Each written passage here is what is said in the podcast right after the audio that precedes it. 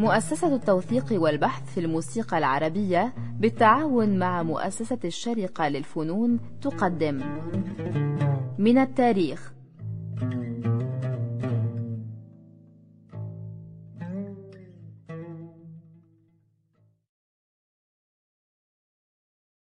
سادتي المستمعين أهلا وسهلا بكم في حلقة جديدة من برنامج من التاريخ وهي حلقتنا الثالثة في سيرة سي عبده عبده الحمولي.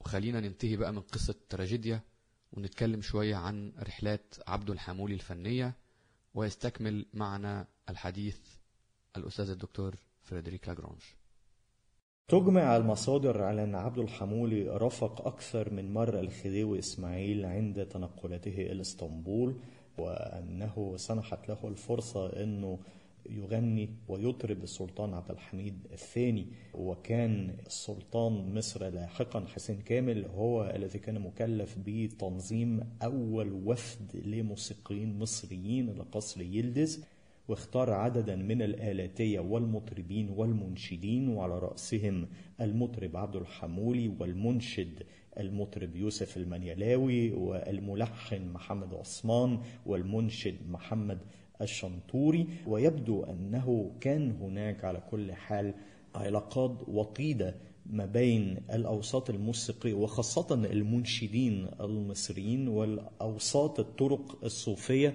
المتواجدة في تركيا والتي لها فروع في تقريبا كل بلدان وكل مناطق الشرق الأوسط.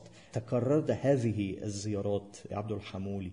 لإسطنبول لتركيا ويدعي أو تدعي معظم المصادر الموسيقية أن الحمولي تعلم عددا من الأعمال الموسيقية العثمانية التركية أثناء إقامته في تركيا وأنه انتقى من ضمن المقامات المستخدمة في الموسيقى الفصيحة التركية تلك المقامات التي كان من الممكن تكييفها وأقرمتها لذوق المصري وهذا موضوع سبقا تحدثنا عنه. كما قلت يعني ربما ينطبق هذا الكلام على القطاعات العزفية الآلية كالبشارف والسماعيات ولكن بالنسبة إلى الأدوار والغناء الأمر قد يكون مشكوكا فيه بالرغم من أنه لابد من أن نعترف بأن هناك مقامات متطرق إليها. في عصر داود حسني وإبراهيم القباني لم يتعامل معها عبد الحمولي ومحمد عثمان في نهاية القرن التاسع عشر وربما كانت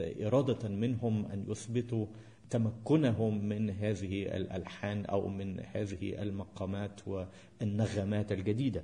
إحنا بنتكلم عن مقامات زي الكردي لحجازكار تماما. إلى آخره. والبستنيكار حتى ليس هناك أي دور بستنيكار في عهد حمولي وعثمان مع أنه على فكرة البستنيكار اللي بنسمعه في هذه الأدوار محدود جدا. يعني ممكن يكون في جملة واحدة في المساء بستنيكار والباقي بيرجع بقى للمعتاد في الأدوار المصرية. ده حقيقي.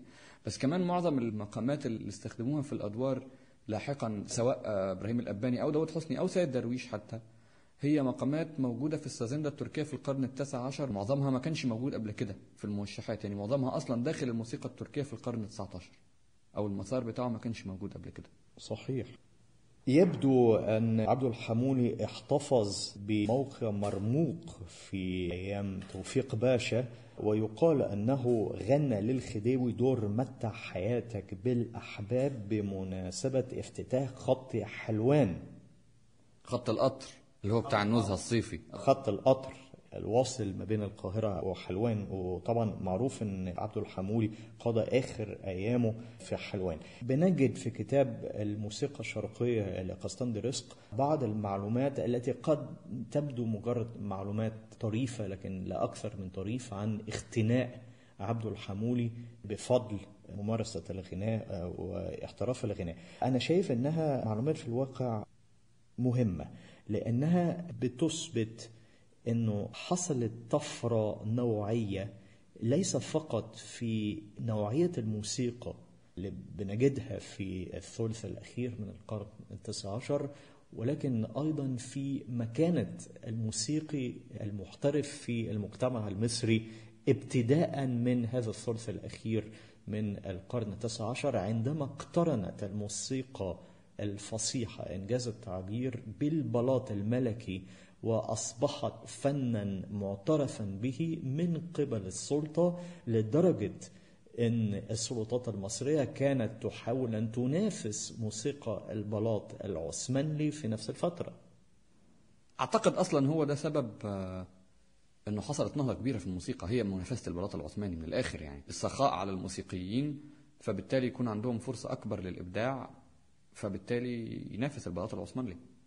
بالضبط والمعروف أن الحمولي كان مبذرا إلى حد ما ولكن هذا التبذير لم يمنعه من الاغتناء لدرجة أنه كان يملك عزبة تبلغ مساحتها 100 فدان في الشرقية وكذلك بيت في القاهرة في عابدين في حارة التمساح قريبا من القصر الملكي ثم بيت آخر في العباسية في شارع كان يحمل اسمه بعد وفاته وكان أيضا يملك بيتا في حلوان ربما هداه إليه صديقه باسيلي عريان أظن أن هذا البيت يعني أصبح خرابا منذ سنوات أليس كذلك في حلوان؟ هو موجود بس الجنينة بتاعته اتباعت المحيطة بيه وأصبح حواليه عشوائيات في حلوان وطبعا كمان لأنه حلوان كلها خربت بعد تحويلها من مصيف عظيم ومنتجع سياحي عظيم.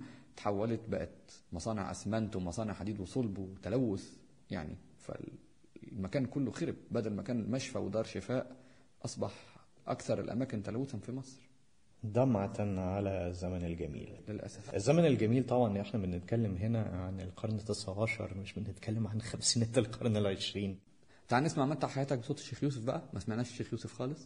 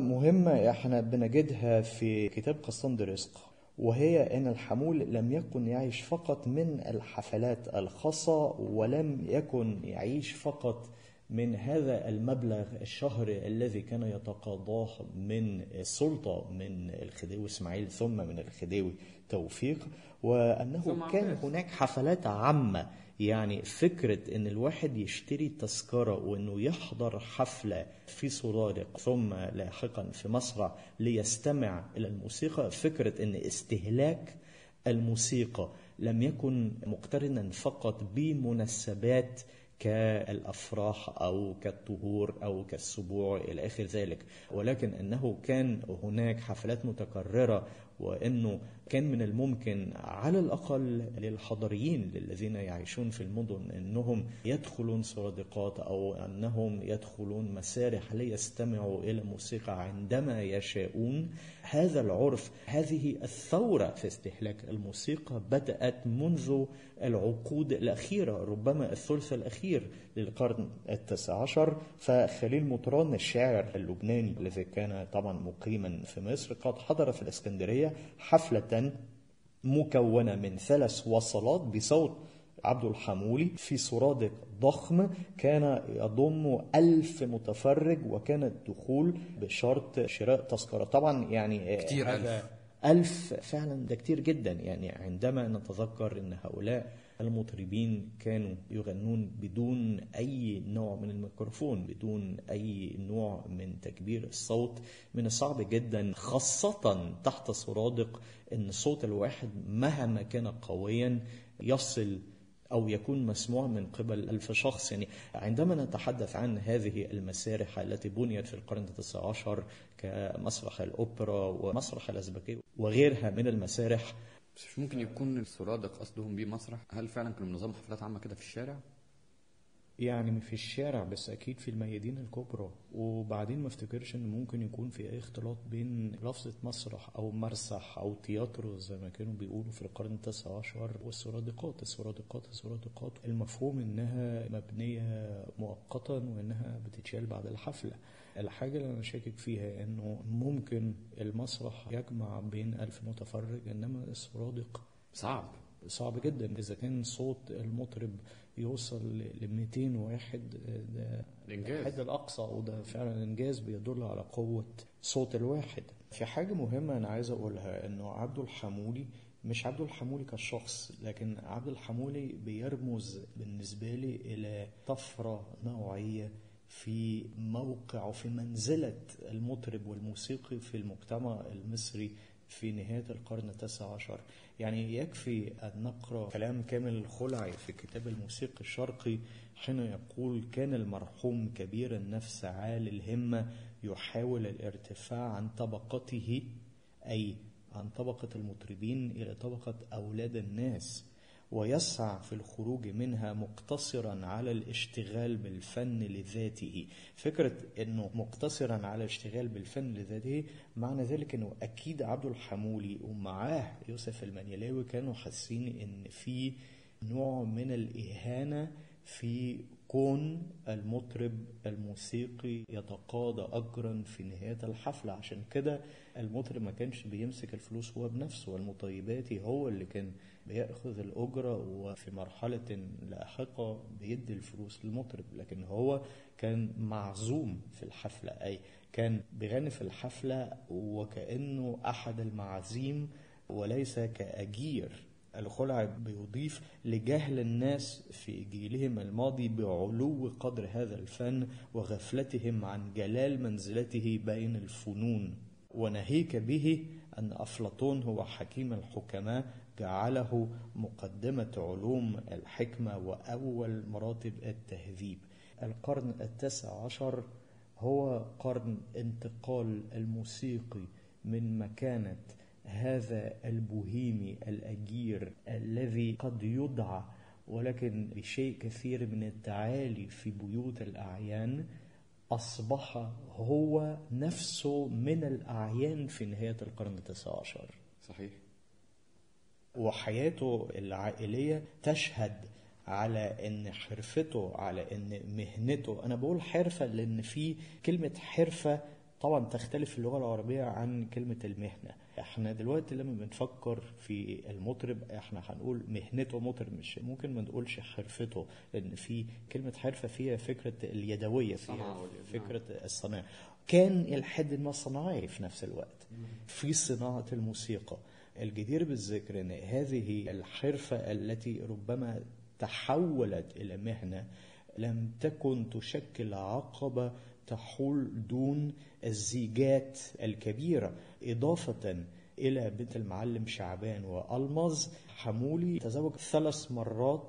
زوجته الثالثة هي التي أنجبت محمود الذي قضى وهو شاب يعني أيام أو يوم فرحه. سبق تحدثنا عن دور ليعين وهناك زوجة أخرى أنجبت ابنه محمد الذي كان لازال طفلا عندما توفي سنة 1901 في حلوان وكانت زوجته الأخيرة تركية. وطبعا تركيا من أصل عثماني جولينار هانم يعني يكفي أن نذكر اسمها جولينار هانم لقب. لقب بالضبط. بالنسبة إلى أسلوب عبد الحمولي وخاصة إذا أردنا أن نقارن ما بين عبد الحمولي ومحمد عثمان أظن أننا لن نجد أي كلام أفصح من الكلام الذي كتبه خليل مطران. قبل ما نقرأ خليل مطران خلينا نقول شوية إن أسلوب عبد الحمولي كان بسيط كانش استعراضي. أكيد الاستعراض عند عبد الحمولي هو استعراض في الغناء أكثر منه في التلحين. وهي ذات النقطة التي يذهب إليها على فكرة خليل مطران يقول كان عبده مبتكرا يخلق اللحن خلقا من حاضر ما يوحى به إليه فيحير به المهرة ويطرب السامعين ما يشاء التطريب بالنغمة والإعجاب بقدرة مبتدعها.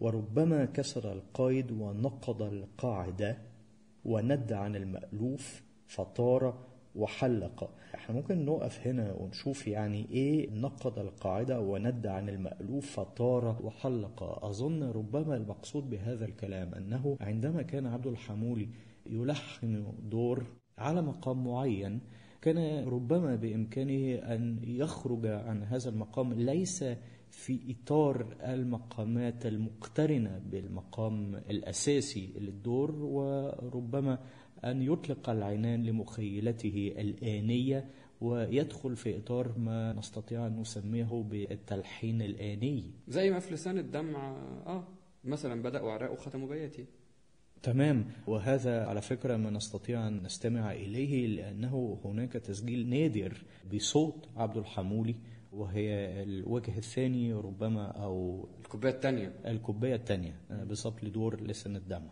يلا بينا.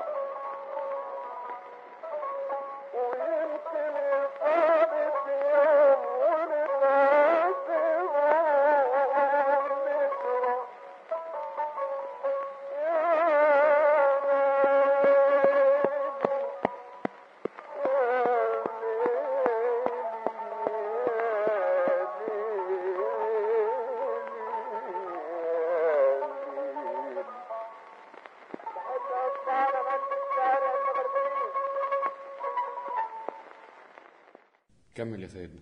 يقول خليل المطران وقد بكم العود وعي القانون وأنصت الناي. بكم العود وعي القانون وأنصت الناي هل يقصدون بذلك أن الآلات المصاحبة للتخت كانت تتوقف عن العزف ليكون الغناء منفردا بحيث أنه لا يكون هناك أي مرافقة آلية أو فقط أنه كان يصيبهم ربما حالة من الهلع الفني أمام ما يقوم به؟ سي عبده سي عبده لا أدري يعني ربما كانوا يتركونه لثوان يغني بدون أي مصاحبة آلية أو ربما كان وكان يطلق صوته يمرح في سماء التطريب. فمن وثبة النسر إلى انحدار السيل إلى خطف البرق إلى تغريد القمري إلى نوح الحمامة إلى أنين الجدول كان هذا الصوت عال منخفض جهوري خافت رنان مرتجف مشبع ضئيل والنغمات تجتمع أصولا وتتفرق فروعا وتتثنى وتتفرد وتتدانى وتتباعد وتتواصل وتتفاصل مفضية بعضها إلى بعض متسلسلة على مقتضى سلامة الذوق والمهارة الفنية منتهية إلى القرار. وبعد ذلك خليل مطران يقارن عبد الحمولي بأهم منافس له الذي هو طبعا محمد عثمان. ويقارن بينهما قائلا وكان عثمان مؤلفا بارعا في ترتيب الألحان. أظن أن هنا كلمة مؤلف هي مهمة جدا. يعني لما بيتكلم عن عبد الحمول بيقول مبتكر يخلق اللحن خلقا. عندما يتحدث عن عثمان يقول مؤلف بارع. نعم. العبقرية من جهة البراعة من جهة أخرى وكأنه ينزع من محمد عثمان صفة العبقرية والخلق والابتكار ويفضل فكرة البراعة البراعة. الصنع يعني الصنايعي بالنسبة لخالد المطران هو فعلا محمد عثمان يقول المؤلف بارع في ترتيب الألحان بصير بأخذ النغمات من مواضعها وجمعها على نسق مستحب. مرة أخرى يعني كلمة نسق يعني فكرة الترتيب فكرة البراعة في التنسيق بين شتى الأفكار. كان كلفا بصناعته جدا في إتقانها إرادة أن يستعيض عن طلاوه الصوت بحسن الأسلوب ولطف السياق.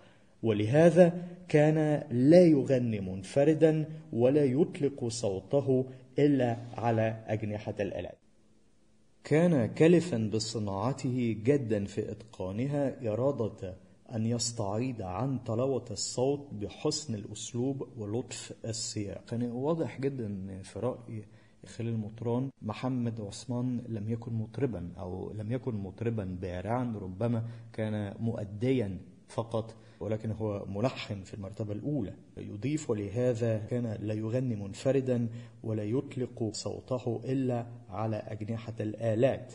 فإذا لحن أغنية وأسمعها الناس لأول مرة خرجت متقنة صحيحة الوضع رائعة للسمع. ولكن يبدو عليها أثر إعنات الفكر ويشتم منها ريح الشمع المذاب في السهر على تخريج أجزائها. ده كلام قاسي جدا أليس كذلك؟ قاسي بس برضو حلو. يعني هو مدرستين قصاد بعض. هما فعلا مدرستين قصاد بعض. فكرة إن محمد عثمان في هذا الخطاب يمثل التلحين يمثل التثبيت يمثل الميل إلى تثبيت اللحن بينما عبد الحمولي يمثل الميل إلى التطريز على مادة قد تكون مادة لحنية محدودة جدا إنما الرك بقى على المطرب الرك على المبتدع المطرب المبتدع الذي يستطيع أن يطور بلا نهاية بشكل لا نهائي هذه المادة الأولية هذه المادة الخام. بينما عند محمد عثمان ليس هناك ما يمكن أن يسمى بالمادة الخام. هو فعلا الملحن بكل معاني الكلمة. لكن في فكرة الشمع المذاب في السهر على تخريج الأجزاء فكرة أن اللحن لما كان بيسمع لأول مرة عندما يكون محمد عثمان قد انتهى من تلحين هذا اللحن للتو هذا اللحن لم يكن جاهزا تماما أو ربما يقول أن اللحن كان يخرج تاما صحيح الوضع رائع. للسمع ومع ذلك نفهم من هذه السطور أنه كان ينقص لهذا اللحن شيئا. أعتقد إن هو يقصد إن هو ينقصه الارتجال التطريب اللي بيعمله عبد الحمولي. لكن يعني لا ننسى أن الارتجال أنواع.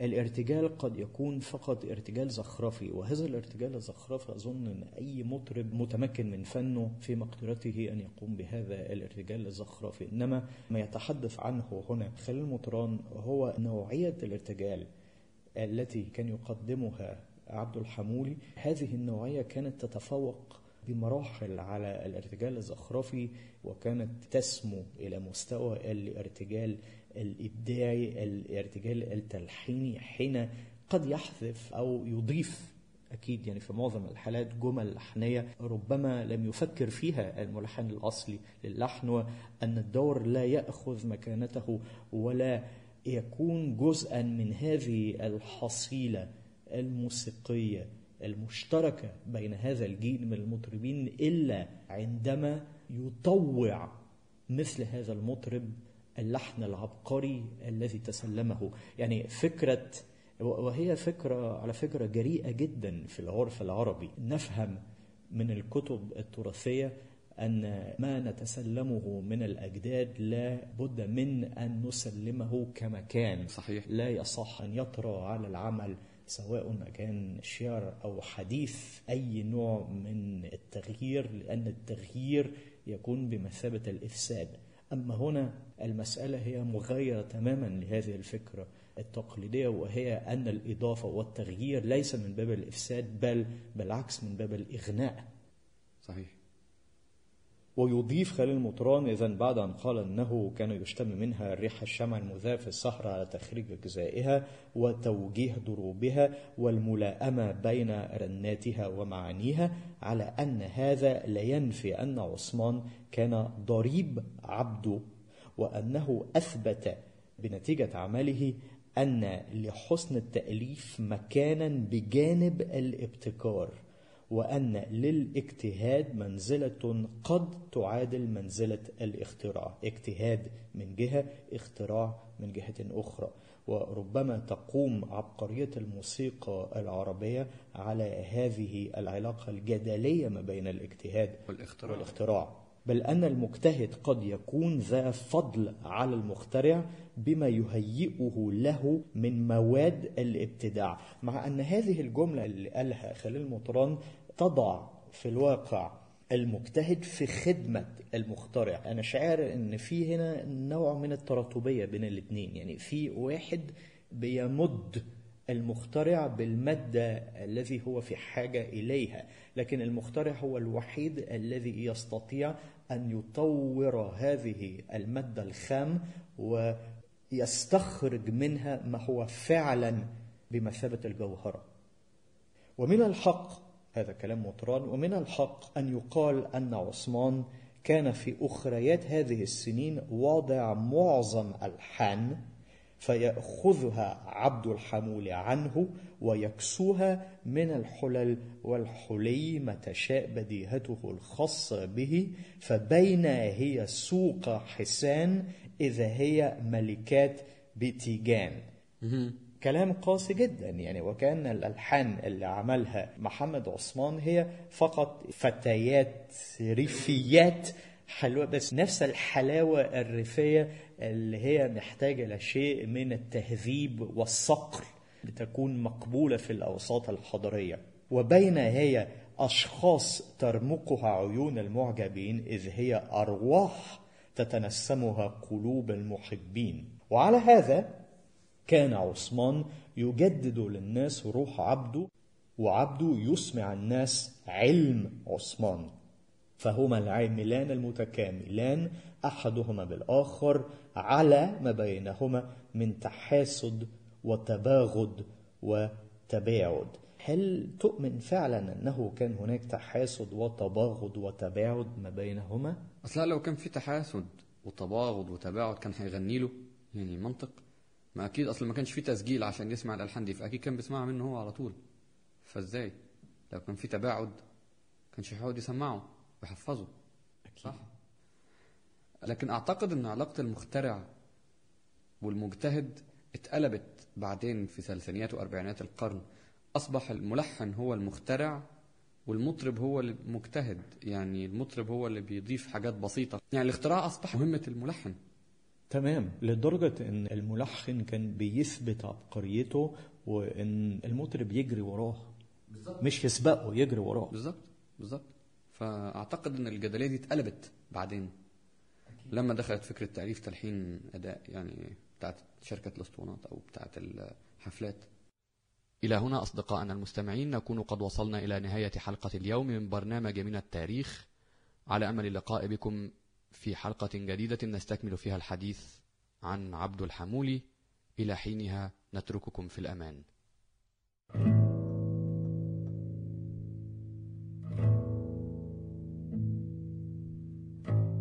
من التاريخ. فكرة وإعداد مصطفى سعيد.